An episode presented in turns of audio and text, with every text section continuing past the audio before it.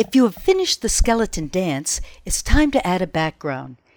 Chances are that your black skeleton will not show up very well on your background. So we need to change the color of the skeleton from black to white, and we'll do that in one easy step. Whatever file you're in, save it as skeleton bones background. That's File, Save As.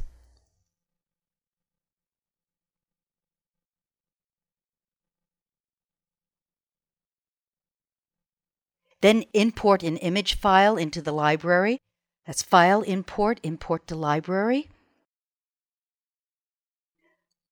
Find the photo file that's going to be used for your background and click Open. The photo is now stored in the library. We need a layer for the background. On the empty layer, double click and rename it Background or BKGND for background. Drag an instance of the photo from the library to the stage. If the photo is larger than the stage, you'll need to resize it. To see the stage, click on the outline icon.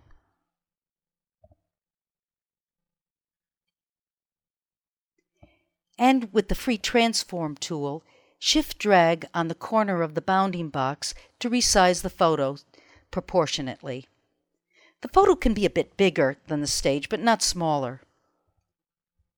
To view the background again, turn off the outline function.